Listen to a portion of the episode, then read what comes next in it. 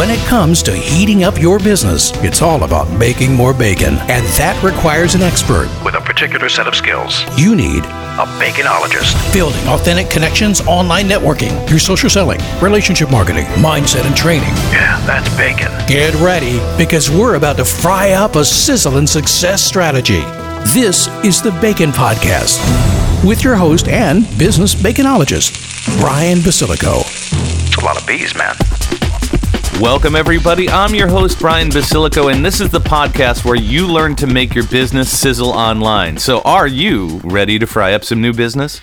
Hey, peeps, I am uber excited. I have an incredible guest, somebody that I had a chat with and just had to get on the podcast. His name is Keith Reynolds, and he's with Publio, which is an internet marketing style firm. And today we're going to learn about something called the new content culture. So, Keith, how you doing, man?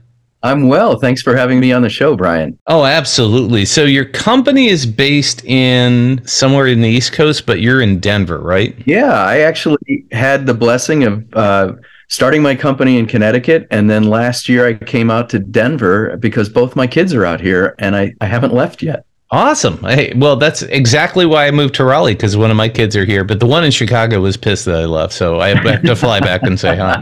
But that's okay. Um, you know, you can't be in two places at once, or can you? I don't know. You we'll can, find out. fly between them. That's what I've been doing. And exactly what I'm planning on doing this weekend. So, anyways, thanks for coming on. I want my audience to get to know you a little better. So, my question for you is how did you go from being a financial numbers geek to a guru using computers and internet marketing and that kind of stuff? Uh, well, I was very lucky uh, when I got out of college. Uh, I moved to New York City and I was working for an agency. Um, just kind of a first job out of college, and they knew I had been doing uh, programming concerts and events uh, when I was in college. And so they sent me down to a brownstone and said, go work with these guys. They're trying to do something about college marketing uh, of computers. And well, it was IBM's response to Apple's having uh, basically geniuses in the college bookstores in black um, turtlenecks and selling the Mac. And, and IBM's uh, was having its lunch eaten on college campuses. So I came in and I talked about computer fairs and all the things you could do, how to work with the dorms, how to work with the student union. And lo and behold, I became IBM's first collegiate rep traveling around the country and training the kids who were working on campuses uh, to sell computers. And it was just a, an amazing way to start my career. Very cool. And then, so you had a stint at Kodak too, and you got to testify in front of Congress. Is that right? Well, yeah. So the IBM geekiness turned got me to uh, uh, learn about websites, and the internet was coming down the pike. And I realized that the college bookstore, which we you we tried to drive everybody into the college bookstore to get a demo and meet with somebody, and I realized that a website could replace a college bookstore in the future. And so I started building websites for people, and that led me to content marketing. And in 2010, I built a blog for a startup and was asked to testify to Congress based on the content. And that led us out to Sandia National Laboratory because I showed up to the hearing and they said, Oh, you need to meet Bob. And that's how content marketing works publish something and talk to people. And that led me then to Kodak a few years later, and we did chief packaging officer. I was working for an agency, and I was the managing editor basically for this publication. And we built uh, an audience of 16,000 people, and we had about 60 people in our in our pipeline that came out of publishing an article once a month, curating news every week, and doing a webinar once a quarter. Within two years they had an offer to buy the division. They've been shopping this division around. It was no longer strategic. And the negotiations in the m&a deal were we want the blog. Hmm. and that made me realize that there's enterprise value in companies producing content. And you have to think of it as an investment.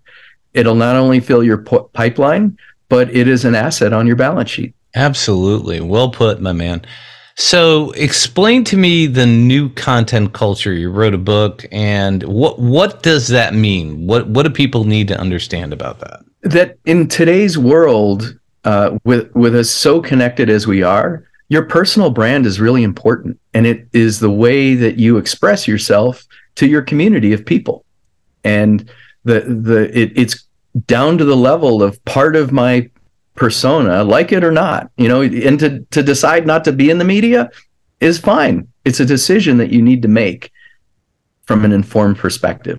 By and large, we are a culture now where part of our persona is is our media presence. Um, it's it's like Andy Warhol's 15 minutes of fame, right? Is mm-hmm. uh, and yet it's not just 15 minutes; it's part of your life. And if so, if you develop it into a system, uh, and if you have a strategy then you understand that it, it, it is an asset. You're willing to maybe invest in it and hire a, a virtual assistant to help you do it. You don't have to do it all by yourself, but you do have to put on a show. Right, absolutely. And you have to, I mean, first and foremost, you have to have original ideas. You know, ChatGPT is freaking everybody out, just like, oh, it's going to take my place. No, it's not, because you have life experience that ChatGPT doesn't and you can put a perspective and spin on things. So the question becomes with this new content culture, what is the perceived problem that everybody is trying to solve with online marketing, content marketing, SEO, all these other things? What what is the perceived problem? I think, um, and we were talking about it earlier, but you know, the idea is not to become an influencer, and yet they feel that you have to and you've got to have a bazillion followers. And that's really not how it works. It's really about helping you in the community that you navigate through and to have that presence so that people are are thinking about what you're thinking about or have questions about what you're doing or before you show up to a meeting you're looking at at them and being able to have a conversation with somebody that also has a personal brand it's not about having a million people. We we were chatting earlier before. You know, there's four billion people on the internet, but how many do you need to be successful this year? And that's your audience. Right. And mine is four. I mean, that's really all I need. And that's the same thing that I promote to my clients. You know, they they always lean back to we're not getting enough hits on our website. You know, and I always tell people, "Hey, I can get you a million hits tomorrow for 500 bucks. Do you want that?" And everybody kind of goes, "Yeah." I said, "Yeah." So, but the problem is you're going to have to redo your website in Farsi and Russian and nobody's ever going to buy from you, but you'll get those million hits.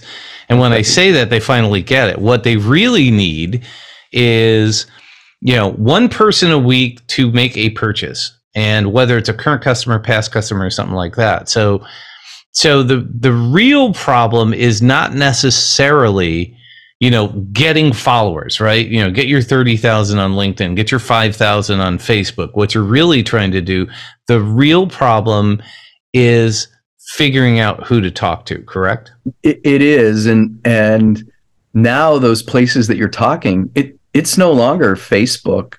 It's probably if you're professional maybe LinkedIn but there's forums Twitch, mm-hmm. Medium, Slack. Mm-hmm. That this is where the media is happening, and so what you have on LinkedIn or on your Instagram is on the outer ring. But what you're trying to do is go into the inner sanctum and have relationships with people. And we've spent this whole period of the pandemic being on Zoom and and now we're used to ha- forming really rich relationships where we do commerce with people, we do big deals, and we, you know, we we um, uh, use DocuSign to to formalize our contracts, and and mm-hmm. all we're seeing is this much of each other, right? Right. But the goal is to get into the inner sanctum, and and so the external content helps you do that. And again, it's not about having 2 million people, it's 20, 30, 50, 500 to help you make your numbers this year. Exactly. And one of the things that the pandemic did is turned us all into zombies. You know, we don't want to sit in front of our computers as much. So I'm a firm believer in you can do that to start, but it's always best to get out and meet people in person and that kind of stuff. And that's that's really where the relationships are are cauterized. So that's really important because every business is different. Like my clients are all over North America and and some in foreign countries, right? So I'm never going to meet them. I've mm-hmm. got to make a, a, a really impactful relationship that's that's strong, you know, built very strong. And I can I can find ways to do that. But if you're in Broomfield, Colorado, then you have a local presence Mm-hmm. And so you build it on your your knowledge and expertise that may be global, or you can build it on the local relationships. And everyone, every business is different. That's part right. of how you up with your strategy.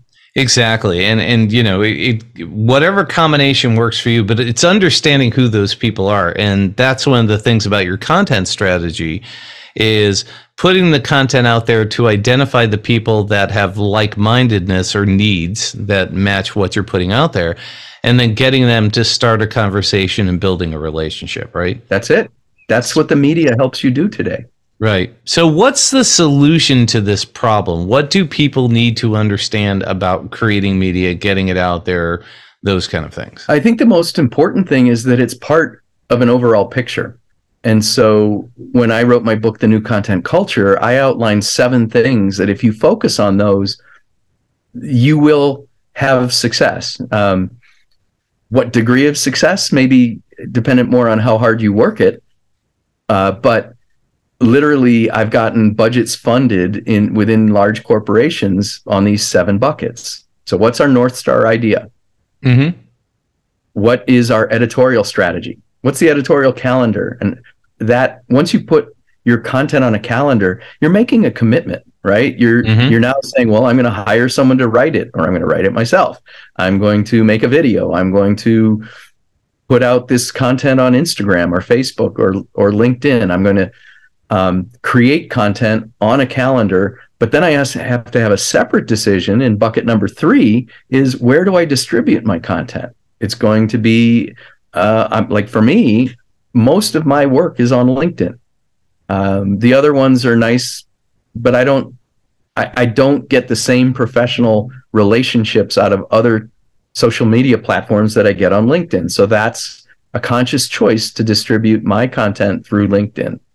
Uh, and and then also to use the social media platforms to bring people back to your website where you now control the the conversation the content you put up is on in your your real estate if you will mm-hmm. you need to have a community and events strategy. So the content that you put up online also needs to work on the ground.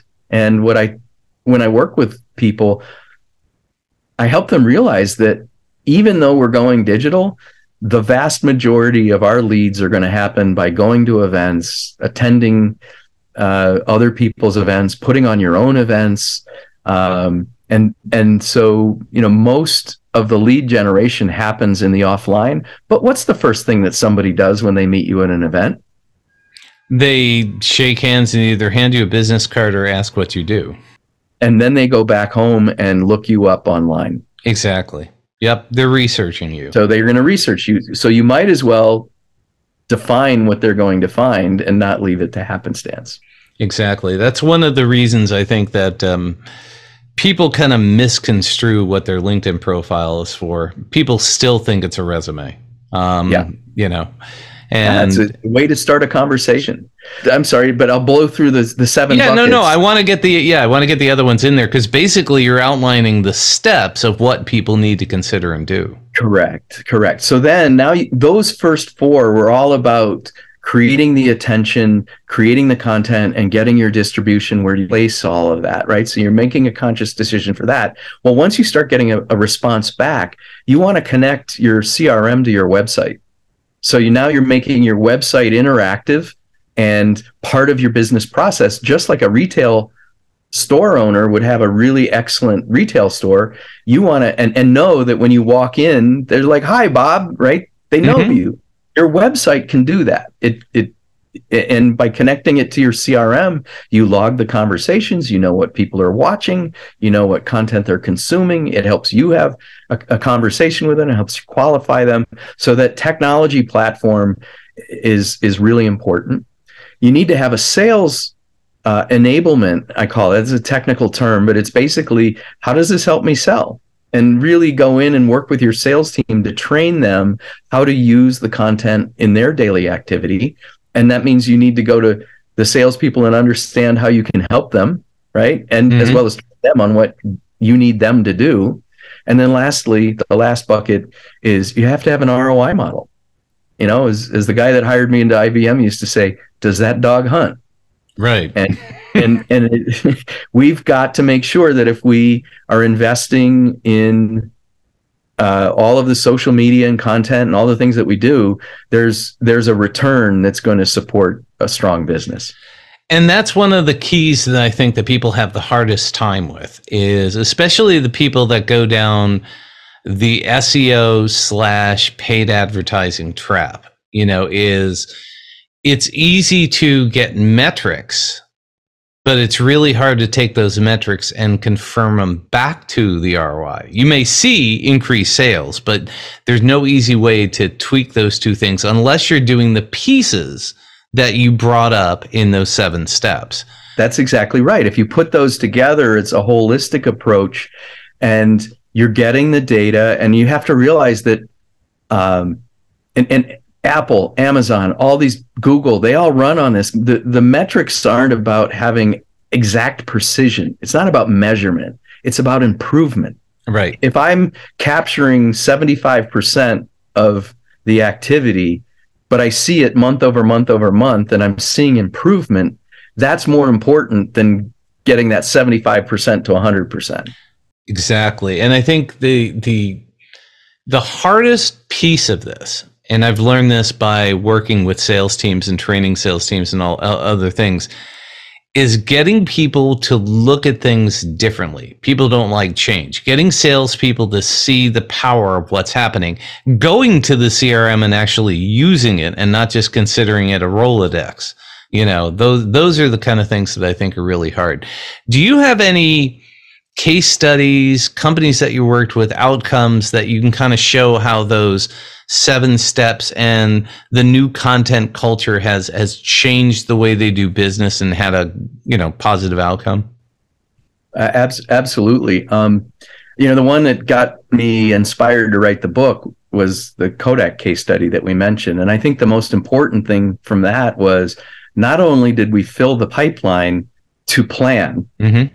it made a commitment to the business uh, as a general manager that that this was the, the pipeline that he was going to build and and then they knew their numbers they knew their closing rates so uh, great unwashed market to traffic to leads to opportunities to sales right mm-hmm. that waterfall um, was important and it it sustained the program within the business but then when they went to sell the division they sold the the blog and it became part of the M&A negotiations to close the mm. deal to sell the division.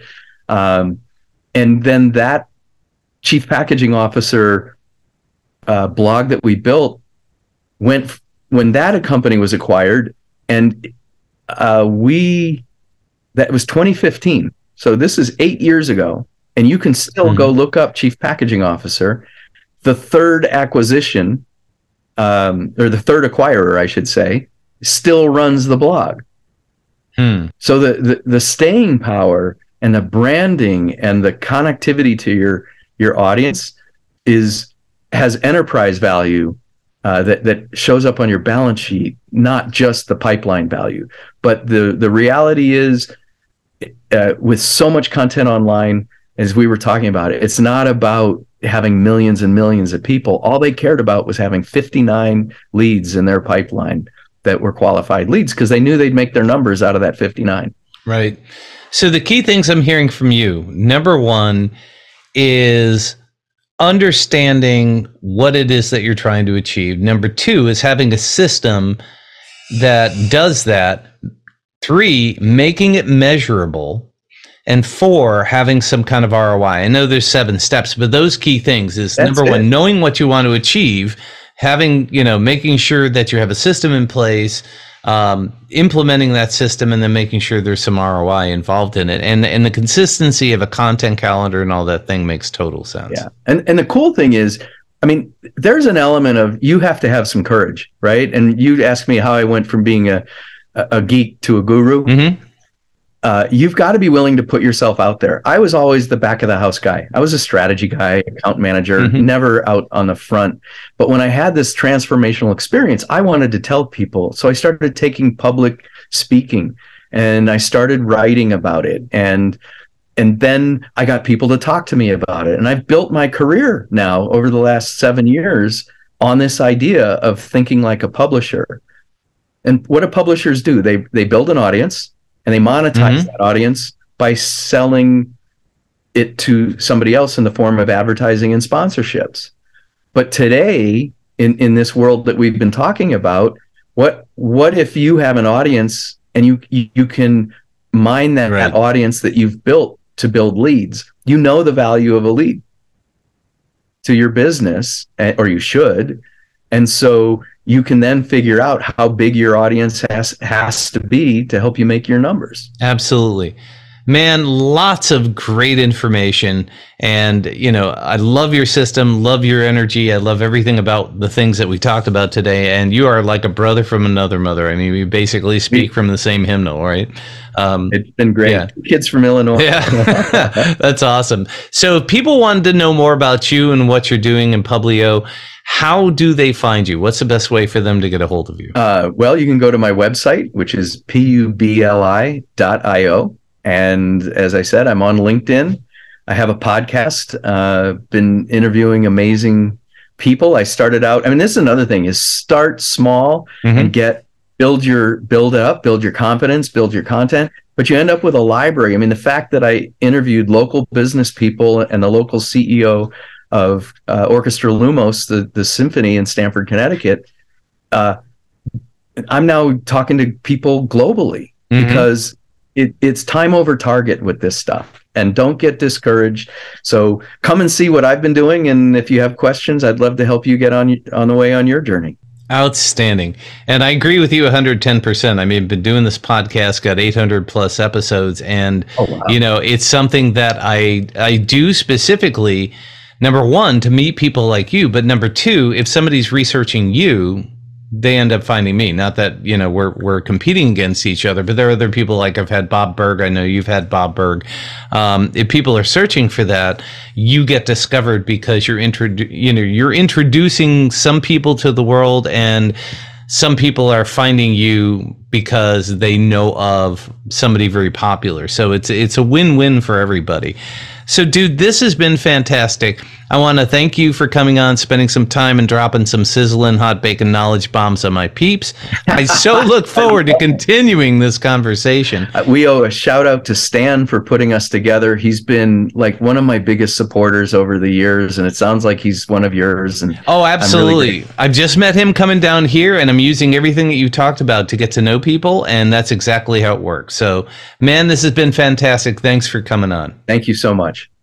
Thank you for letting us sprinkle some bacon bits into your brains. Want some more? Learn more about this podcast and our guest experts at baconpodcast.com. Have questions? Send them to Ask Brian at baconpodcast.com. Until next time, keep sizzling. And remember, it's all about the bacon.